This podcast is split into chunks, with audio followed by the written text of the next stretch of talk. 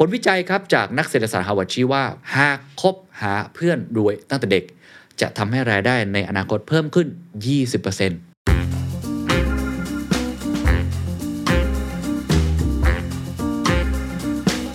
เพราะการเป็นเพื่อนกับคนเหล่านี้ครับคือปัจจัยสำคัญในการขับเคลื่อนสถานะทางการเงินของคุณในโลกความเป็นจริงเราเลือกคบเพื่อนรวยได้จริงหรือเปล่า จะทำยังไงให้คนที่มีรายได้แตกต่างกันสามารถเข้าถึงซึ่งกันและกันได้มหาเศรษฐีระดับโลก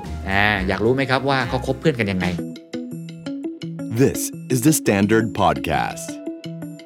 The Secret Sauce Executive Espressoสวัสดีครับผมเคนนครินทร์และนี่คือ The Secret Sauce Executive Espresso สรุปความเคลื่อนไหวในโลกเศรษฐกิจธุรกิจแบบเข้มข้นเหมือนเอสเปรสโซ่ให้ผู้บริหารอย่างคุณไม่พลาดประเด็นสำคัญ The Standard Economic Forum 2022 Age of Tomorrow เศรษฐกิจไทยบนปากเหวเวทีเสวนาเพื่อร่วมกันหาทางออกกำหนดทิศทางใหม่ให้กับประเทศไทยวันที่ 25-27 พฤศจิกายน 2022 ณ CDC Hall พบกับผู้นำระดับประเทศหลากหลายวงการกว่า 40 คนร่วม 15 เวทีเปิดโอกาสทั้งคนรุ่นใหญ่และคนรุ่นใหม่ที่ครอบคลุมทุกประเด็นเศรษฐกิจสังคมสิ่งแวดล้อมการเมืองภูมิรัฐศาสตร์เทคโนโลยี Opening Remark โดยบันทูลล่ำซำ Exclusive Dinner อานันต์ปัญญาลชุนบัตรมี 2 แบบครับแบบแรก On Groundเข้าชมงาน3วันเต็มราคา 20,000 บาทรับชมสดในสถานที่จริงตลอด3วัน Exclusive Q&A ทุกเซสชั่นรับสรุปเนื้อหาในรูปแบบ Visual Drawing Real Time ที่งานรับชมย้อนหลังได้ถึง3เดือนเต็ม Networking Coffee Lounge ภายในงานและพิเศษสุดสำหรับผู้ที่ซื้อบัตร On Ground เท่านั้น Exclusive Dinner แบบที่ 2 Live Stream มีตั้งแต่บัตรเข้าชมงาน3วันราคา 3,900 บาท1วันราคา 1,500 บาทนักเรียนนักศึกษาเข้าชมงาน3วันราคาเพียง900บาทรับชมสดทางออนไลน์ตลอด3วันเต็มสรุปบทเรียนทุกเซสชั่นรับชมย้อนหลัง3เดือนเต็ม The Standard Member รับส่วนลดประเภท Live Stream 10% บัตร Early Bird ราคาพิเศษ 2,500 บาทซื้อบัตรได้แล้ววันนี้ที่ไทยติ๊กเก็ตเมเจอร์เราช้าไปกว่านี้ไม่ได้แล้วครับนี่คือช่วงเวลาสำคัญโอกาสสำคัญวินาทีสำคัญมาร่วมการหาทางออกกำหนดทิศทางใหม่และพาประเทศไทยข้ามหุบเหวนี้ไปด้วยกันนะครับ The Standard Economic Forum 2022 Age of Tomorrow เศรษฐกิจไทยบนปากเหวคบเพื่อนรวยจะมีโอกาสทำให้เรารวยขึ้นได้จริงหรือ Know Who สำคัญกว่า Know How จริงหรือไม่ Connection การเอื้อผลประโยชน์กันเป็นส่วนสำคัญที่ทำให้พวกเรารวยขึ้นได้จริงหรือไม่อยากชวนคุยเรื่องความรวยครับและเป็นความรวยที่เขาบอกว่ามาจากคอนเนคชั่นหรือการมีความสัมพันธ์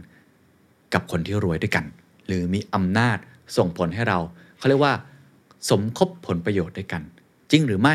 มีงานวิจัยเลยครับจาก Harvard เลยนะครับซึ่งก่อนอื่นเนี่ยผมต้องไปพูดเรื่องอันนี้ก่อนฮะจาก Forbes คือเขาบอกว่ามีปัจจัยอะไรบ้างที่ทำให้คนคนหนึ่งเนี่ยร่ำรวยทุกท่านลองคิดภาพตามนะเขาบอกว่าปัจจัยที่ทำให้คนร่ำรวยเนี่ยมีตั้งแต่1โชคช่วยครับถูกลอตเตอรี่ใช่ไหม2มีการศึกษาที่ดีเรียนสูงขึ้นอันนี้หลายงานวิจัยก็บอกนะครับว่าถ้าเรามีการศึกษาที่ดีขึ้นมีโอกาสที่เราจะมีฐานะที่ดีมากขึ้นเพราะว่าโอกาสในการทำงานที่มันได้รายได้เพิ่มขึ้นก็จะมีเพิ่มขึ้นด้วยนะครับ3ครับเพราะเรารู้จักลงทุนครับอันนี้ตรงไปตรงมาเนาะหลายคนพูดมาแล้วดอกเบี้ยทบต้นครับการลงทุนทำให้คนที่เก็บเงินในลักษณะที่แตกต่างกันคนนึงไม่ได้ลงทุนอะไรเลยอีกคนนึงลงทุนในหุ้นหรือกองทุนผ่านไป10ปีคนที่ลงทุนเป็นจะมีโอกาสได้ผลตอบแทนมากกว่านะครับ4ครับคนรวยเพราะคอนเนคชั่นของพ่อแม่อันนี้พูดกันตามตรงไม่เกี่ยวก็ไม่รู้จะพูดยังไงแล้วครับเกี่ยวสุดๆครับคนที่ต้นทุนชีวิตดีกว่านะเกิดมาเนี่ยอาจจะบอกว่าคุณพ่อคุณแม่รวยอยู่แล้วมีฐานะระดับนึงแล้วก็มีคอนเนคชั่น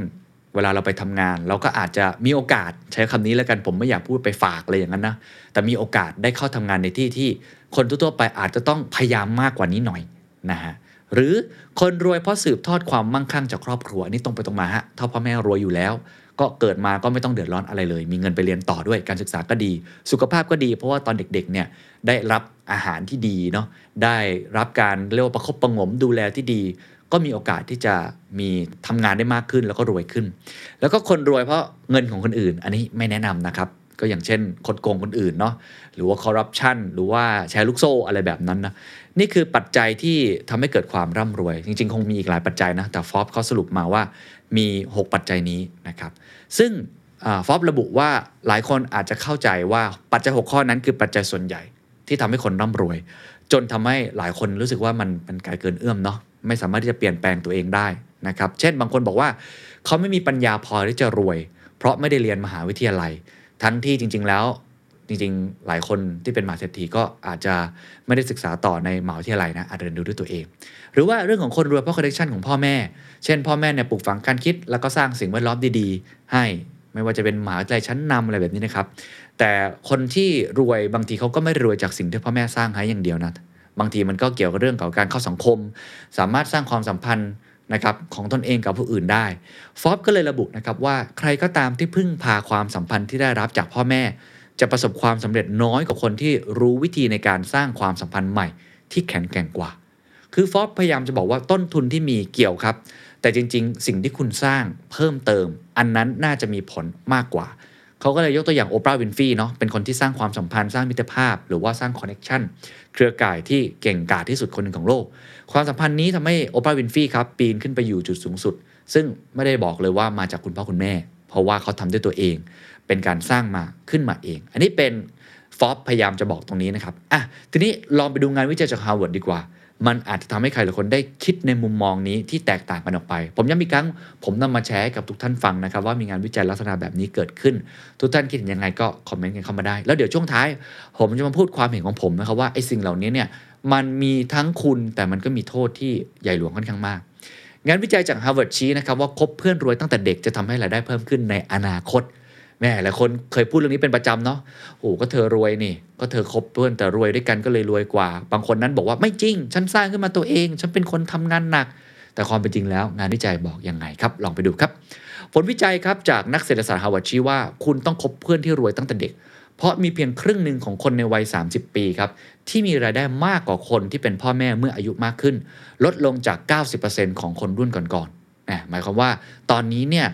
คนที่มีพ่อแม่รวยเนี่ยพอตัวเองอายุมากขึ้นเนี่ยค่อนข้างยากนะที่จะมีรายได้ที่จะชนะคุณพ่อคุณแม่ได้งานวิจัยนี้ครับเกิดจากความร่วมมือกันระหว่างหลายมหาวิทยาลัยเลยนะครับไม่ว่าจะเป็น Harvard, Stanford แล้วก็มหาวิทยาลัยนิวยอร์กครับตีพิมพ์ในวารสารวิทยาศาสตร์ Nature ชี้ให้เห็นถึงความแตกต่างระหว่างเด็กที่เติบโตมากับเพื่อนรวยและผู้ที่มีความสัมพันธ์นี้ในอดีตโดยพบว่าหากคบหาเพื่อนรวยตั้งแต่เด็กจะทำให้รายได้ในอนาคตเพิ่มขึ้น 20%คุณรัชเชตตี้ครับนักเศรษฐศาสตร์ของ Harvard ได้กล่าวว่าหากคุณต้องการเพิ่มรายได้การมีเพื่อนที่รวยกว่าคุณนั้นคุ้มค่าเพราะการเป็นเพื่อนกับคนเหล่านี้ครับคือปัจจัยสำคัญในการขับเคลื่อนสถานะทางการเงินของคุณคุณรัชและทีมนักวิจัยพบว่าหากเด็กที่มีฐานะทางบ้านยากจนแต่อาศัยอยู่ในพื้นที่ชุมชนที่มีเพื่อนฐานะร่ำรวยกว่า 70% จะทำให้รายได้เพิ่มขึ้น 20% เมื่อพวกเขาโตเป็นผู้ใหญ่ผมอ่านอีกครั้งนะเด็กมีฐานะทางบ้านยากจนครับแต่อาศัยอยู่ในพื้นที่ที่ชุมชนนั้นมีเพื่อนที่ฐานะร่ำรวยกว่า 70% จะทำให้รายได้เพิ่มขึ้นในอนาคตเมื่อพวกเขาโตเป็นผู้ใหญ่ 20% เลยครับเขายังได้ทำการศึกษาเพิ่มเติมนะครับจากผู้ใช้งาน Facebook กว่า 72 ล้านคนที่มีอายุระหว่าง 25-44 ปีพบว่ารายได้ที่เพิ่มขึ้นนี้มาจากปัจจัยที่เขาสะสมสิ่งที่เรียกว่าทุนทางสังคมหรือ Social Capital ทำให้พวกเขามีเครือข่ายสังคมและเป็นแรงผลักดันตัวเองสร้างรายได้สูงขึ้นกว่าตอนเด็กที่น่าเหลือเชื่อก็คือสิ่งนี้ทำให้เห็นว่าปัจจัยด้านความสัมพันธ์หรือมิตรภาพลักษณะนี้มีความแข็งแกร่งมากจนบางครั้งครับปัจจัยเรื่องการศึกษาที่ผมพูดตั้งแต่ตอนต้นหรืออาชีพการงานก็ไม่อาจทำให้ฐานะทางเศรษฐกิจของคนใดคนหนึ่งเปลี่ยนแปลงได้กับการคบเพื่อนรวยฮะนี่คือตัวอย่างนะให้เห็นภาพว่างานวิจัยบอกนี้จริงครับในโลกความเป็นจริงเราเลือกคบเพื่อนรวยได้จริงหรือเปล่าหลายคนฟังแล้วบอกแหมถ้าเอาเป็นส่วนตัวนะเราต้องเลี้ยงลูกและให้เจอกับคนรวยๆเราต้องมีความสัมพันธ์กับคนรวยๆเราจะได้มีชีวิตที่ดีขึ้นงานวิจัยยังระบุครับว่าในความเป็นจริงครับการจะคบเพื่อนที่รวยกว่าในสหรัฐอเมริกาเป็นเรื่องที่ยากมากๆฮะเพราะกลุ่มคนที่มีฐานะมักจะอยู่อาศัยในบริเวณเดียวกันเบเวอร์ลี่ฮิลส์อะไรแบบนี้เนาะแล้วก็ไปมาหาสู่กันได้ง่ายกว่ากลุ่มที่มีรายได้น้อยกว่าที่สำคัญครับเด็กที่มีรายได้สูงครับมักจะไปโรงเรียนครับที่มีเด็กที่ร่ำรวยกับคนอื่นๆเรียนอยู่ก็คือเรียนอยู่ในสังคมที่มีแต่คนรวยๆ สิ่งนี้เองครับทำให้คนที่มีรายได้น้อยอยากก้าวขึ้นมาเป็นผู้ที่มีฐานะทำได้ยากขึ้นครับโดยเฉพาะช่วงเวลาแบบนี้เงินเฟ้อช่องว่างระหว่างคนจนและคนรวยมีเพิ่มมากขึ้นโดยเฉพาะอย่างยิ่งผู้ที่มีรายได้สูงสุดของสหรัฐอเมริกานั้นเป็นเจ้าของบริษัทที่อยู่ในตลาดหุ้นมากขึ้นเรื่อยๆงานวิจัยยังพบด้วยครับว่าคนที่มีภูมิหลังทางสังคมและเศรษฐกิจที่สูงกว่าจะหาเพื่อนในวิทยาลัยได้มากขึ้นซึ่งชาวอเมริกันจำนวนมากไม่สามารถเข้าถึงระบบการศึกษาในระบบมหาวิทยาลัยตรงนี้ได้นอกจากนี้คนอเมริกันที่มีภูมิหลังทางเศรษฐกิจและสังคมที่ต่ำกว่าก็มีโอกาสน้อยครับที่จะผูกมิตรกับเพื่อนที่ร่ำรวยกว่าซึ่งเป็นส่วนหนึ่งของสิ่งที่นักวิจัยเรียกกันว่าอคติในการคบเพื่อนคำนี้น่าสนใจนะฮะต้องบอกว่านี่เป็นงานวิจัยนะครับที่บอกกันมานะฮะว่าสิ่งตอนนี้มันมีสิ่งที่เรียกว่าอคติในการคบเพื่อนคือคนรวยก็อยากจะคบกับคนที่รวยกว่าคนปานกลางอยากจะคบกับคนที่รวยเพื่อทำให้ตัวเองนั้นถีบตัวเองขึ้นมามากขึ้นปัญหาก็คืออย่างนี้แหละครับมันก็จะมีปัญหาสังคมหรือความเหลื่อมล้ำเพิ่มมากขึ้นรายงานวิจัยยังระบุเพิ่มเติมนะครับว่าการเชื่อมโยงทางสังคมระหว่างเด็กที่ร่ำรวยและเด็กที่ยากจนนั้นควรจะเป็นวิธีการหนึ่งที่เพิ่มเติมมากขึ้นนะครับเพราะว่า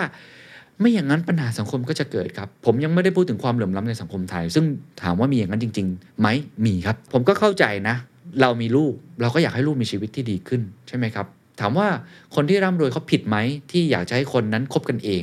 ก็ไม่ผิดนะฮะเรามองถ้าเราเป็นอย่างนั้นเราก็อยากจะเป็นอย่างนั้นถูกไหมฮะแต่ในภาพใหญ่สังคมมันไปไม่ได้ครับถ้าเกิดความเหลื่อมล้ำมันเกิดมากขึ้นสินค้าที่คุณขายเนี่ยมีแต่คนรวยที่ซื้อได้อนาคตคนจนไม่มีกำลังซื้อคุณก็อยู่ไม่ได้เช่นเดียวกันใช่ไหมครับงานวิจัยนี้ก็เลยพยายามจะบอกว่าเอ๊ะแล้วจะทำยังไงล่ะที่ให้ความเชื่อมโยงระหว่างสังคมเด็กที่ร่ำรวยกับเด็กที่ยากจนนั้นมันถ่ายเทกันมากขึ้นคือเข้าหากันมากขึ้นเพื่อทำให้สังคมนั้นมีความเหลื่อมล้ำที่ทางลดน้อยถอยลงเขาบอกว่าสามารถทำได้หลายวิธีครับเช่นการสร้างแรงบันดาลใจในอาชีพให้ผู้มีรายได้น้อยจนสามารถยกระดับฐานะตัวเองได้และสร้างมาตรฐานโรงเรียนและวิทยาลัยในการให้ข้อมูลที่มีค่าเพื่อให้เชื่อมโยงกับการฝึกงานและโอกาสในการทำงานก็คือทำยังไงให้คนไปเข้าเรียนโรงเรียนเนี่ยรู้สึกว่าไม่ได้มีความแตกต่างกันอันนี้ต้องยกโรงเรียนในสแกนดิเนเวียนนะครับฟินแลนด์อย่างนี้เป็นต้นนะโรงเรียนที่ดีที่สุดคือโรงเรียนที่ใกล้บ้านที่สุดไม่ว่าคุณจะรวยหรือคุณจะจนยกเว้นว่าในย่านนั้นมีแต่คนรวยนี่ก็อีกเรื่องนะแต่ส่วนใหญ่แล้วโรงเรียนไม่เลือกครับก็ทำให้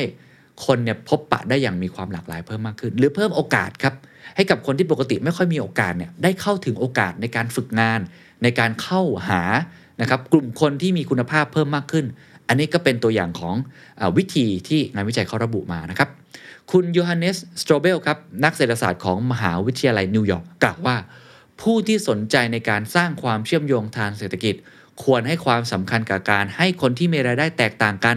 สามารถเข้าถึงซึ่งกันและกันได้ครับคือพยายามจะบอกนะครับว่า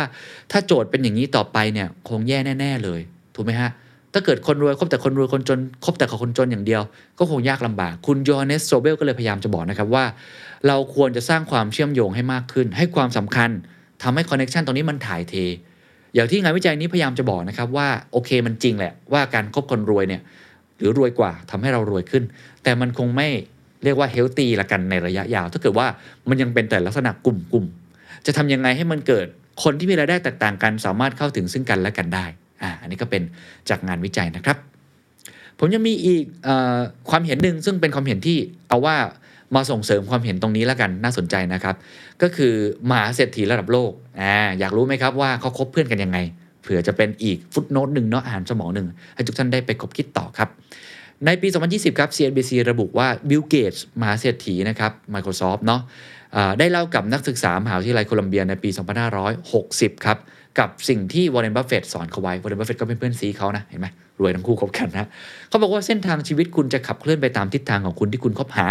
ดังนั้นการคบหากับคนที่ดีกว่าตัวเองจึงเป็นสิ่งสำคัญเพื่อนที่คุณมีจะสร้างคุณครับให้ก้าวผ่านการใช้ชีวิตเพราะฉะนั้น